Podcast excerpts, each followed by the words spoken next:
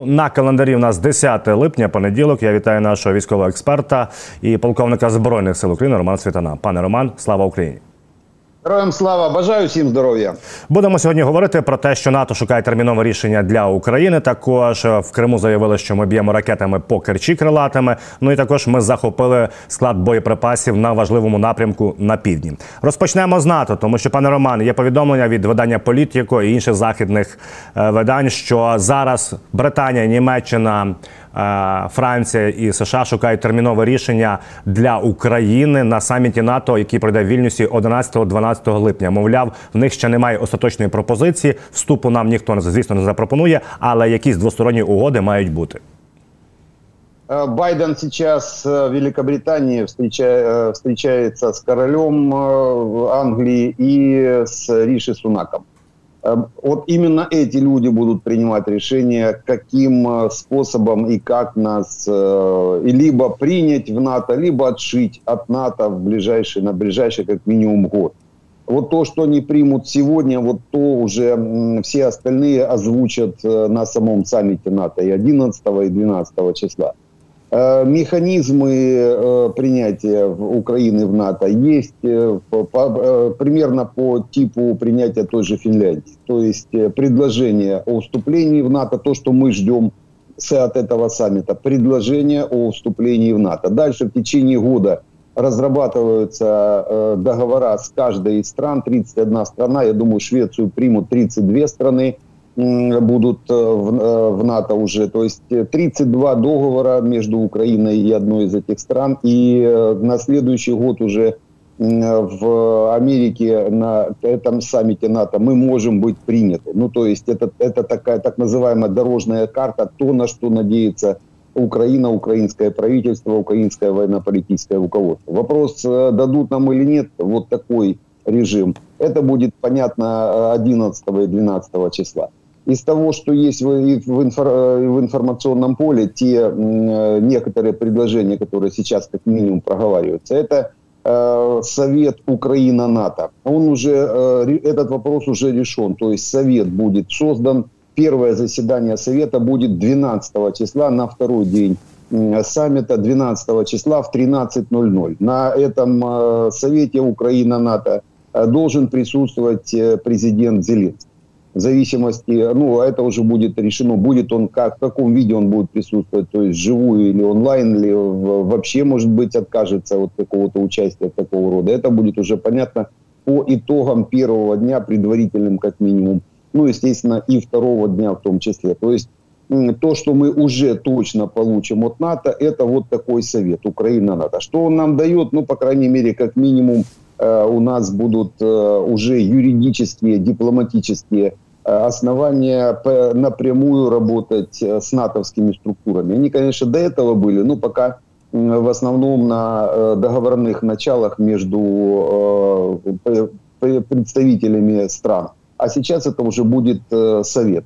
Что нам еще могут предложить? Допустим, такой же договор, как у Америки с Израилем. То есть договор о сотрудничестве, помощи, взаимопомощи на 10 лет – но только исходя исходя из той информации, которая сейчас есть, э, этот договор нам могут предложить после э, победы над Россией. После победы над Россией. Потому это пока это просто ни о чем. Это такая, это морковка, которую могут повесить как передышаком перед Украиной, чтобы мы э, двигались в том направлении. Это, это, не, это не какое-то решение как таковое. Это такая э, больше эфемерная, пока, по крайней мере. Ну и очень важно будет заключить договора с каждой из стран НАТО о взаимопомощи, так как э, странам НАТО нужно как-то обосновывать большие траты э, на войну с Россией э, украинскими руками. То есть им надо финансовые документы, согласно которым они могут выделять достаточное количество помощи, финансов. И, ну, этот такой положительный момент, он, в принципе, Э, если мы эти документы будем подписывать, это, в принципе, большой плюс. Но, в принципе, э, если смотреть вообще, в общем, на то, что будет э, впереди в ближайшие два дня, э, по, на саммите НАТО, э, нас, нам, если не предложат такой же план, э, как в Финляндии, то, можно сказать, от этого саммита мы ничего абсолютно не получим. Я правильно розумію, п- принцип вимагай більше, отримай менше, нас не задовільняє. Тобто, е, Э, нет, нет, здесь вопрос такой. Либо нам открывают двери в НАТО, и э, это механизм такой же, как в Финляндии, то есть приглашение в НАТО. Если его нет, э, надо заниматься своей безопасностью самим и однозначно запускать процесс производства ядерного вооружения. Мы это неодно- неоднократно уже говорили. Его надо запускать, тем более, что Укроборонпром э, шатко, валка, но начинает производство э, боеприпасов, начинает двигаться в этом направлении. До речі, якщо говорити про власне виробництво, Камишин заявив міністр з питань стратегічних галузей промисловості Олександр Камишин заявив, що в червні, пане Романе, ми виготовили більше снарядів мінометних артилерійських ніж за весь минулий рік.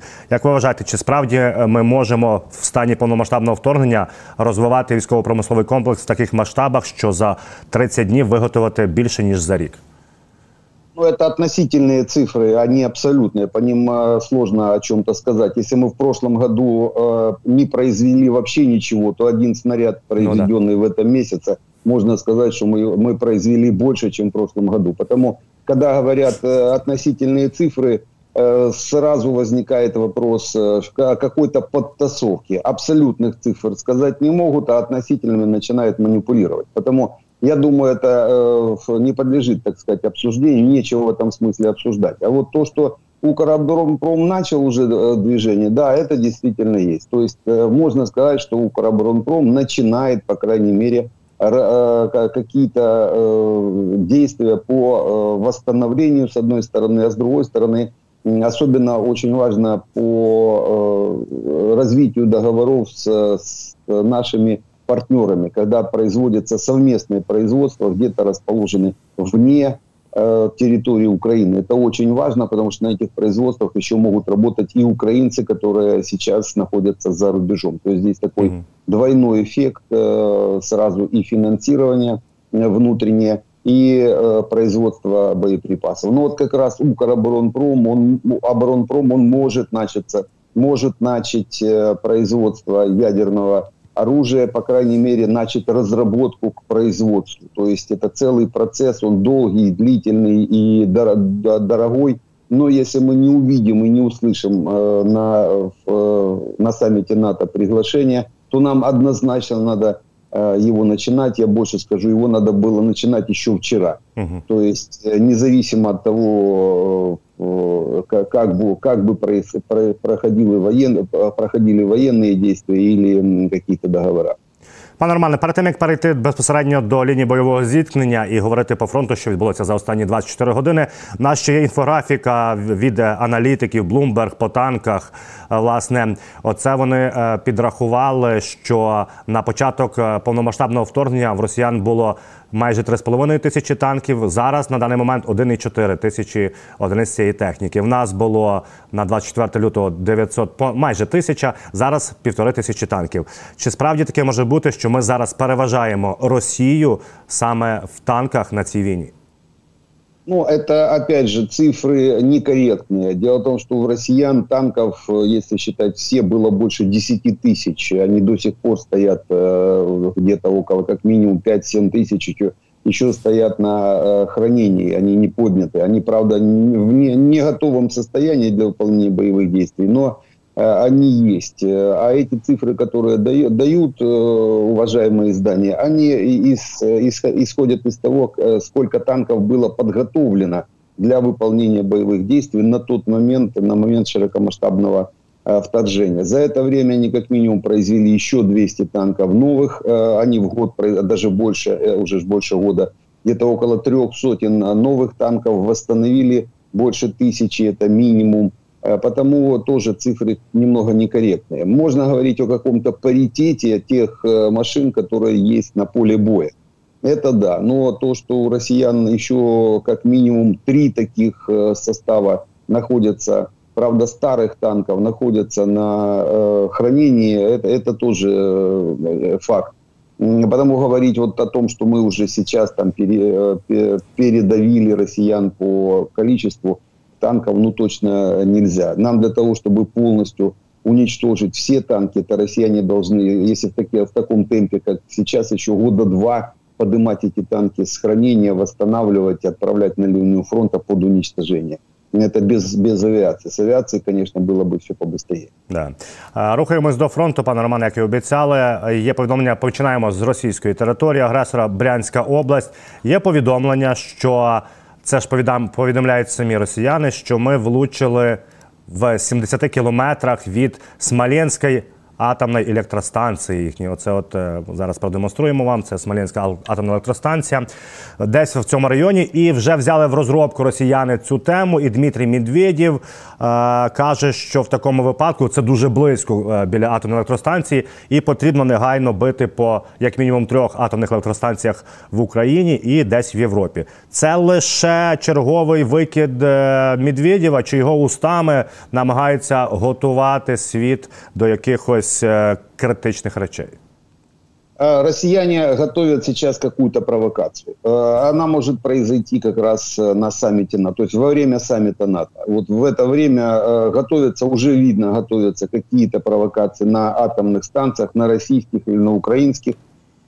И готовится большая провокация в районе Крымского моста. С двух сторон остановлено движение в районе Крымского моста – Э, скапливается большое количество гражданских лиц, прикрывают Крымский мост живым щитом, но это является и хорошей э, почвой для провокаций, так как удар по Крымскому мосту э, или, допустим, по людям, россиянами, не украинцами, а россиянами, будет воспринят как удар именно по мирному населению и подан в Совет Безопасности ООН как какой-то какой-то террористический акт. Э, и именно сейчас это заметно. То есть вот э, накаляется обстановка, сейчас под, э, начинают в информационном поле разгонять эти вещи, связанные, вернее, информацию, связанную с ударами по атомным станциям, Смоленской, Курской, минирование Запорожской атомной станции, ну и Крымский мост. То есть что-то в, в, в течение ближайших двух-трех дней россияне что-то совершат и в таком своем стиле Э, рязанского сахара, так называемого, когда они э, дома свои подрывали больше 20 лет назад для того, чтобы Путина привести к власти. Вот что-то такое намечается, и это видно уже по информационному полю. Готовят, готовят информационное поле. Далі рухаємося по фронту, пане Романе. Як ми з вами і говорили, є загострення в нас на північно-східному напрямку, Купінсько-Лиманському. Е, так, приберу цих свиней, щоб було видно. Е, ось біля е, Діброви. Ми знаємо, що це в рік в бік річки Жеребець і Серебрянського лісництва. Якщо ми глянемо, є таке просування ворога. Ось тут. Ось бачимо, є просування. Пане Романе, ваші прогнози, чи вдасться їм рухатись і дійти до лиману? Э, это так называемый Торский выступ. Э, со стороны Кременной в сторону Торского вот это движение, да, россияне там пытаются форсировать э, реку Жеребец по направлению к Лиману. Ну, они это уже пытаются сделать в течение ближайших, как, вернее, в течение как минимум полугода. Эффекта большого нет. Там хороший укрепрайон. У нас, особенно на правом берегу Северского Донца, стоят батареи дальнобойные, которые до, добираются до россиян и до этого Торского выступа. Со стороны реки Жеребец, также, также в районе Торского, э, там хороший укрепрайон уже подготовлен. Э, россияне э, начали двигаться не напрямую на Лиман, допустим, mm-hmm. на Торское, понимают, что они упираются. Начинают двигаться на юг, вот это вот движение, которое сейчас только показали, в сторону Белогоровки в районе лесничества чуть они продвинулись там действительно. И э, севернее Торского выступа, севернее, в сторону Макеевки, Червонопоповка и Макеевка, Луганская Макеевка. На этом, э, на этом участке также э, россияне сейчас пытаются э, выйти к э, реке Жеребец, ее форсировать и дальше уже работать между рекой Жеребец и рекой Оскол опять же, на, на выдавливание наших войск. Э, достаточное количество сил, средств э, украинских есть э, на этом участке. Занимается генерал Сырский под руководством генерала Залужного, удерживаем фронт и по некоторым позициям проводим контратаки. Задача здесь вымотать противника. Они бросили сюда стратегические резервы, а мы свои пока еще придерживаем. Работаем оперативными, то есть выполняется задача даже в нашу сторону. Больше здесь э, плюсов э, для украинской армии, так как россиянам приходится уже сжечь стратегические резервы. До речі, тобто я правильно розумію, пане Романе, що е, для Лиману напрямок е, стратегічно важливий для росіян, для нас теж там будуть важкі бої, але просунутись ми їм не дамо змоги. Так и есть. То есть э, там мы будем связывать э, вот эти резервы, будем связывать, сжечь в, э, в режиме в том, в котором мы за 10 лет очень хорошо научились выполнять. Это режим так называемой активной обороны. То есть от обороны переходим к контратакам, на контратаках восстанавливаем свои рубежи, а, и дальше ждем следующий этап российской атаки, опять контратака. Ну, то есть вот танцуем такой танец с россиянами, связываем их, нет, здесь очень важно, мы связываем их, э, их э, резервы вот именно на лиманском направлении, а свои, свои не тратят.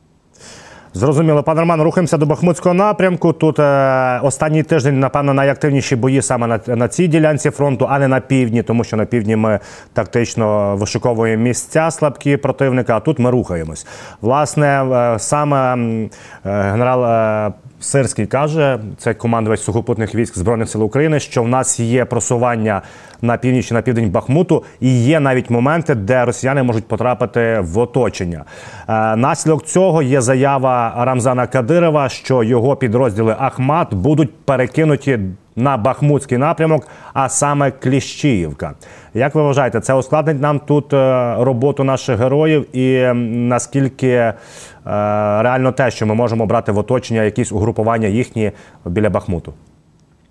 Э, Под Бахмутом сейчас россияне задействуют так, так называемую сборную солянку. Мгм. Всего и вся, которая только что у них есть. И десантники, и мор- морпехи, и э, первый, второй кор- корпус ЛДНР, остатки ОПГ Пригожина, они там, там также есть. Вот еще Кадыров там хочет потоптаться. А Цельский правильно говорит, э, мы занимаем высоты, а занимая высоты, э, низины попадают в окружение, в оперативное окружение, как минимум. Та же Клещеевка, то- тот же район Берховки, да и сам Бахмут, он после того, как мы выходим на высоты, он попа- попал в оперативное окружение, так как артиллерия достает до входов и выходов из Бахмута. Там как раз в этом, э, в этом районе, если посмотреть на карту высот, то видно, что для нас самый оптимальный вариант занять все высоты и удерживать в режиме активной обороны, удерживать весь этот регион примерно в таком же, э, с такой же задачей э, связывания резервов россиян и их уничтожения, э, как и на Луганском направлении. Ни на Бахмутском направлении, ни на Луганском направлении стратегических эм, прорывов точно не будет, потому что невыгодно пока этим заниматься, пока мы работаем с Херсонским и Запорожским направлением. Единственное, что есть э, два положительных момента на, Луга... на Донецком направлении. Это возможность захода в Горловку. Вот мы сейчас двигаемся в сторону Курдюмовки, это общее направление на Горловку. Э, Возможность захода по высотам в Горловку, там превышение в районе 300 метров. Горловка стоит на таком э, это ну, одна из гор, бывших старых гор Донецка, донецких. И э, вот движение э, в сторону как раз вдоль по высотам, в сторону Горловки, оно даст положительный момент по, по разным и политическим э, причинам, и военным в том числе. То же самое движение на Донецк. Там буквально такой э, 10-километровый м, э, марш-бросок может быть за- задействован в районе Донецка. Э, Также заход на Петровку, это район э, Красногоровки и э, Марьинки, Донецка, та- так называемые высоты трудовские в районе шахты Трудовской. И с Авдеевки в сторону ДАПа, Донецкого аэропорта, движение на юг, также может быть проведено. То есть вот общий фронт Луганский и Донецкий здесь оптимально полностью перейти в глухую оборону, а если двигаться, то двигаться только на Горловку или на Донецк. Ну, основные все, э, все движения, основные боевые действия, они будут проходить на Запорожском направлении, на Запорожском и Херсонском направлении. Задача зайти в Крым.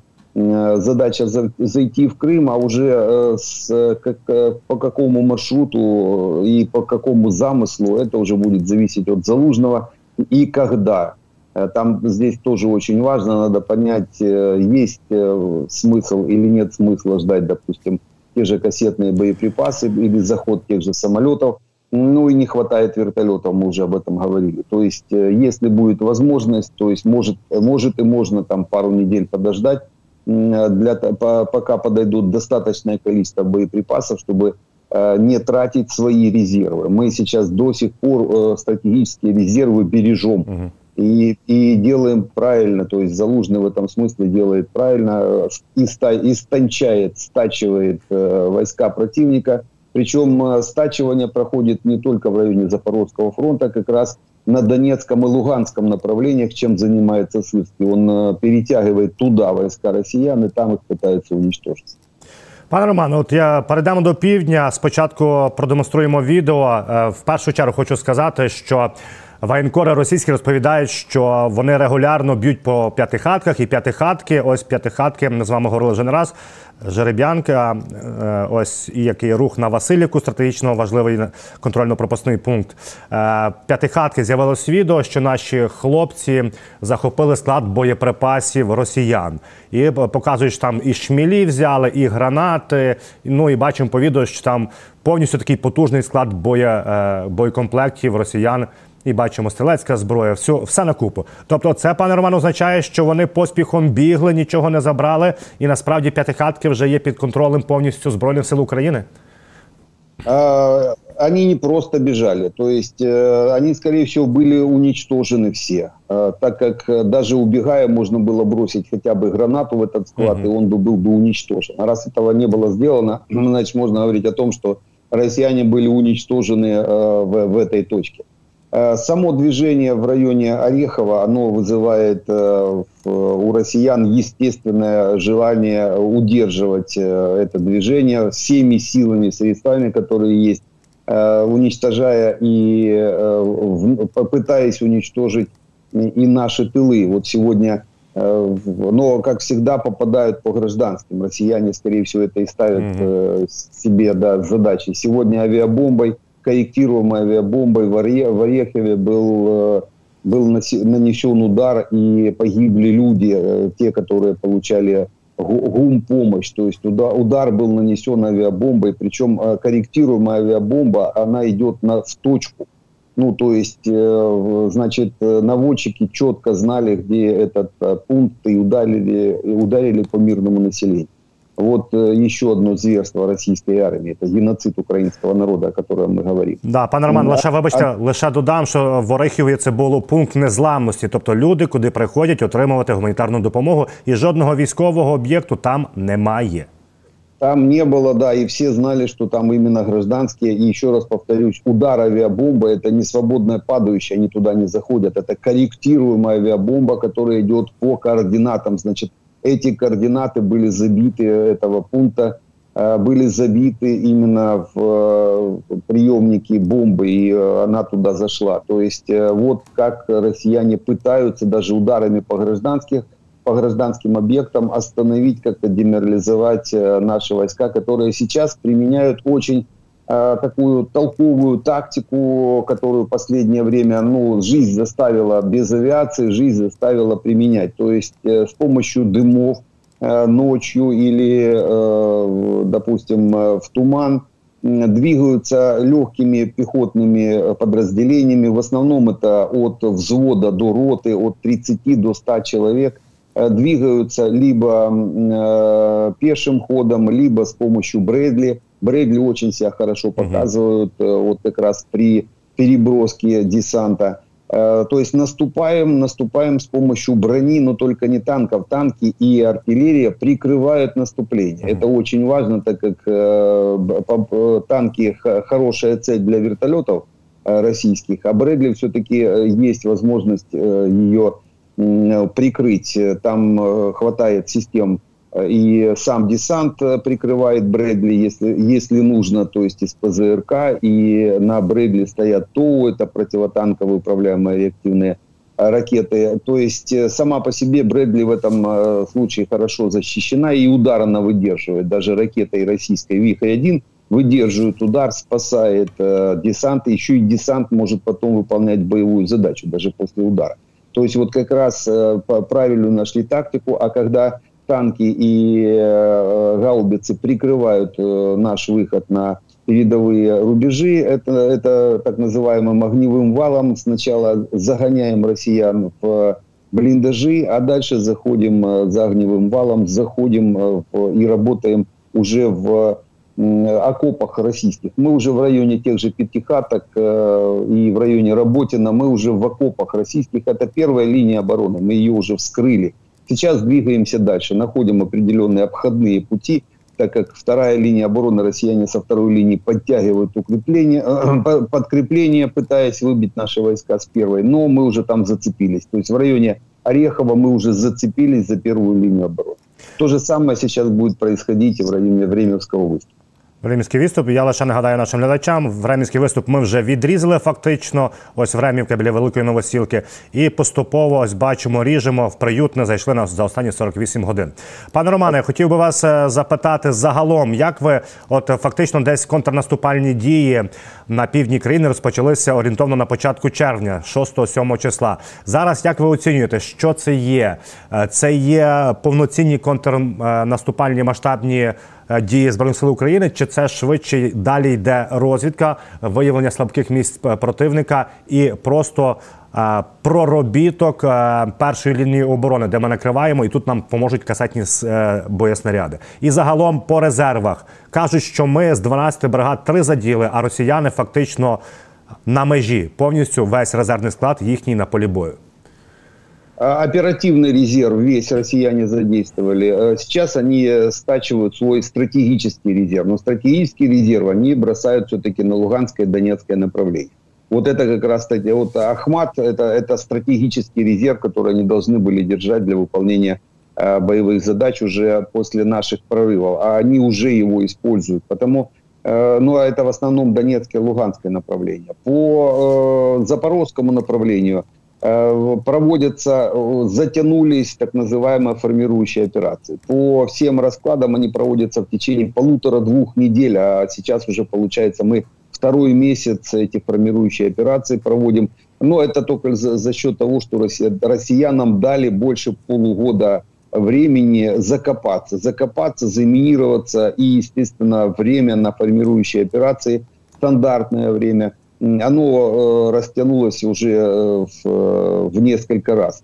И оно еще будет дальше продолжаться, так как формирующие операции, они еще не достигли своего, своей задачи подготовки к движению основных сил средств. Потому основные силы и средства еще не задействованы. Вот цифры там 12, 3 бригады из 12 готовых или из 9 готовых – это опять э, это такие аб- абсолютные цифры, которые не соответствуют действительности. Ну вот что такое 9 бригад или 10 бригад? 40 тысяч человек. У нас больше сил и средств э, подготовлено для, движения, для выполнения боевых задач. Потому это в режиме ИПСО эта информация была закинута в эфир, но мы не будем говорить настоящую, э, тем более мы ее не знаем. Это очень правильно и грамотно. Просто согласно некоторых формул при выполнении боевых задач – Э, в, при подготовке наступления около 30% выделяется сил средств от общего количества нужного для выполнения формирующих операций, развед, разведок боем и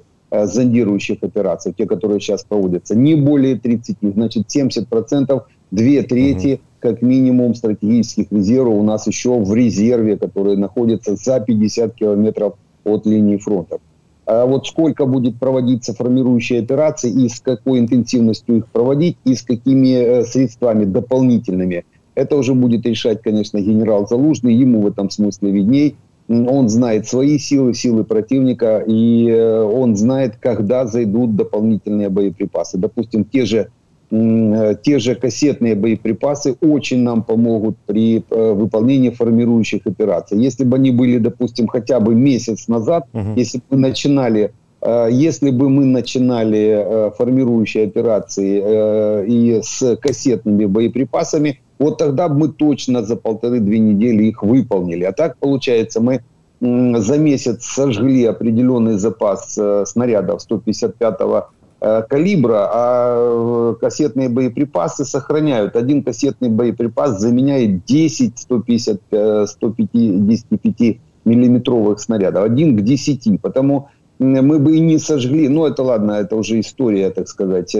Подождем, я думаю, подождем захода кассетных боеприпасов, не будем тратить Э, оставшиеся, которые у нас 155 есть, а с кассетными это все пойдет быстрее, по крайней мере, формирующие операции, мы быстрее закончим. Пане Романе, дійшли ми до тимчасово окупованого півострову Крим. Аксьонов, Гоблін, колаборант і окупаційна влада повідомляє, що біля Криму, біля Керч, перепрошую, біля Кримського мосту Керченського прилетіло дві крилаті ракети. І в нас є відео. Це самі ж окупанти передають, що, начебто, вони використовували ППО, і як завжди, все збило. У мене питання: чи справді крилаті ракети можуть наші є чим нам бити по Керченському мосту? У нас есть Шторм Shadow, мы неоднократно с вами говорили, mm-hmm. у нас есть Шторм Shadow, и мы по Крыму ими не бьем почему-то. То есть э, есть вопросы к нашим партнерам, почему. А по Крымский мост, он на излете, так сказать, дальности ракеты э, Shadow. Она 250-300 километров, как раз Крымский мост где-то на таком расстоянии находится, потому...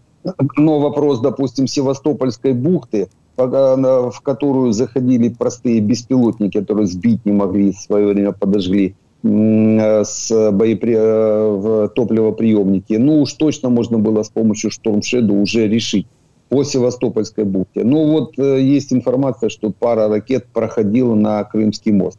На это могли быть действительно, э, это могла быть возможность, э, попытка, попытка уничтожить Крымский мост ракетами Storm Shadow, хотя еще не подтвержденные. Россияне должны это подтвердить. Они, если что-то реально сбили, то они э, достанут, э, э, так сказать, осколки ракеты и как-то предъявят.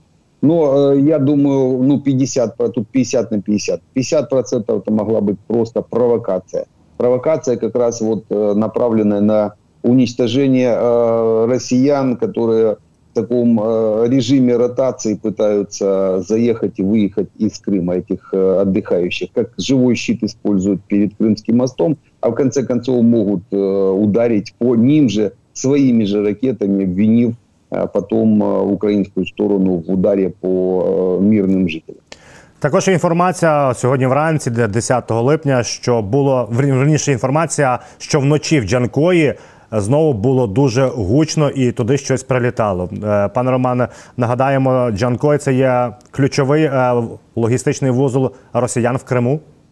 Это военный хаб россиян, он находится, вот видите, как раз э, пересечение четырех, ну, двух дорог, э, а реально заходит все, что идет через Крымский мост, в конце концов доходит до Джанкоя, а дальше расстраивается по железной дороге, расстраивается, часть идет на Севастополь, на Севастопольскую, в Севастопольскую бухту, э, часть идет в сторону Армянска, а часть военной амуниции через Чангар идет в сторону Мелитополя. То есть э, Джанкой является таким реальным военным хабом, э, который Джанкой не город, а именно uh-huh. вот эти военные объекты в Джанкое – Э, железная дорога, узлы э, и э, системы перегруза, так называемые. Там есть рампы для погрузки и выгрузки танков, тяжелой техники, и, и они точно должны быть уничтожены. Это, кстати, как раз еще одна точка для работы Storm Shadow, и э, ну, надо работать, если нам не разрешают по какой-то причине использовать Storm Shadow по Джанкою, надо работать с э, нашими партнерами,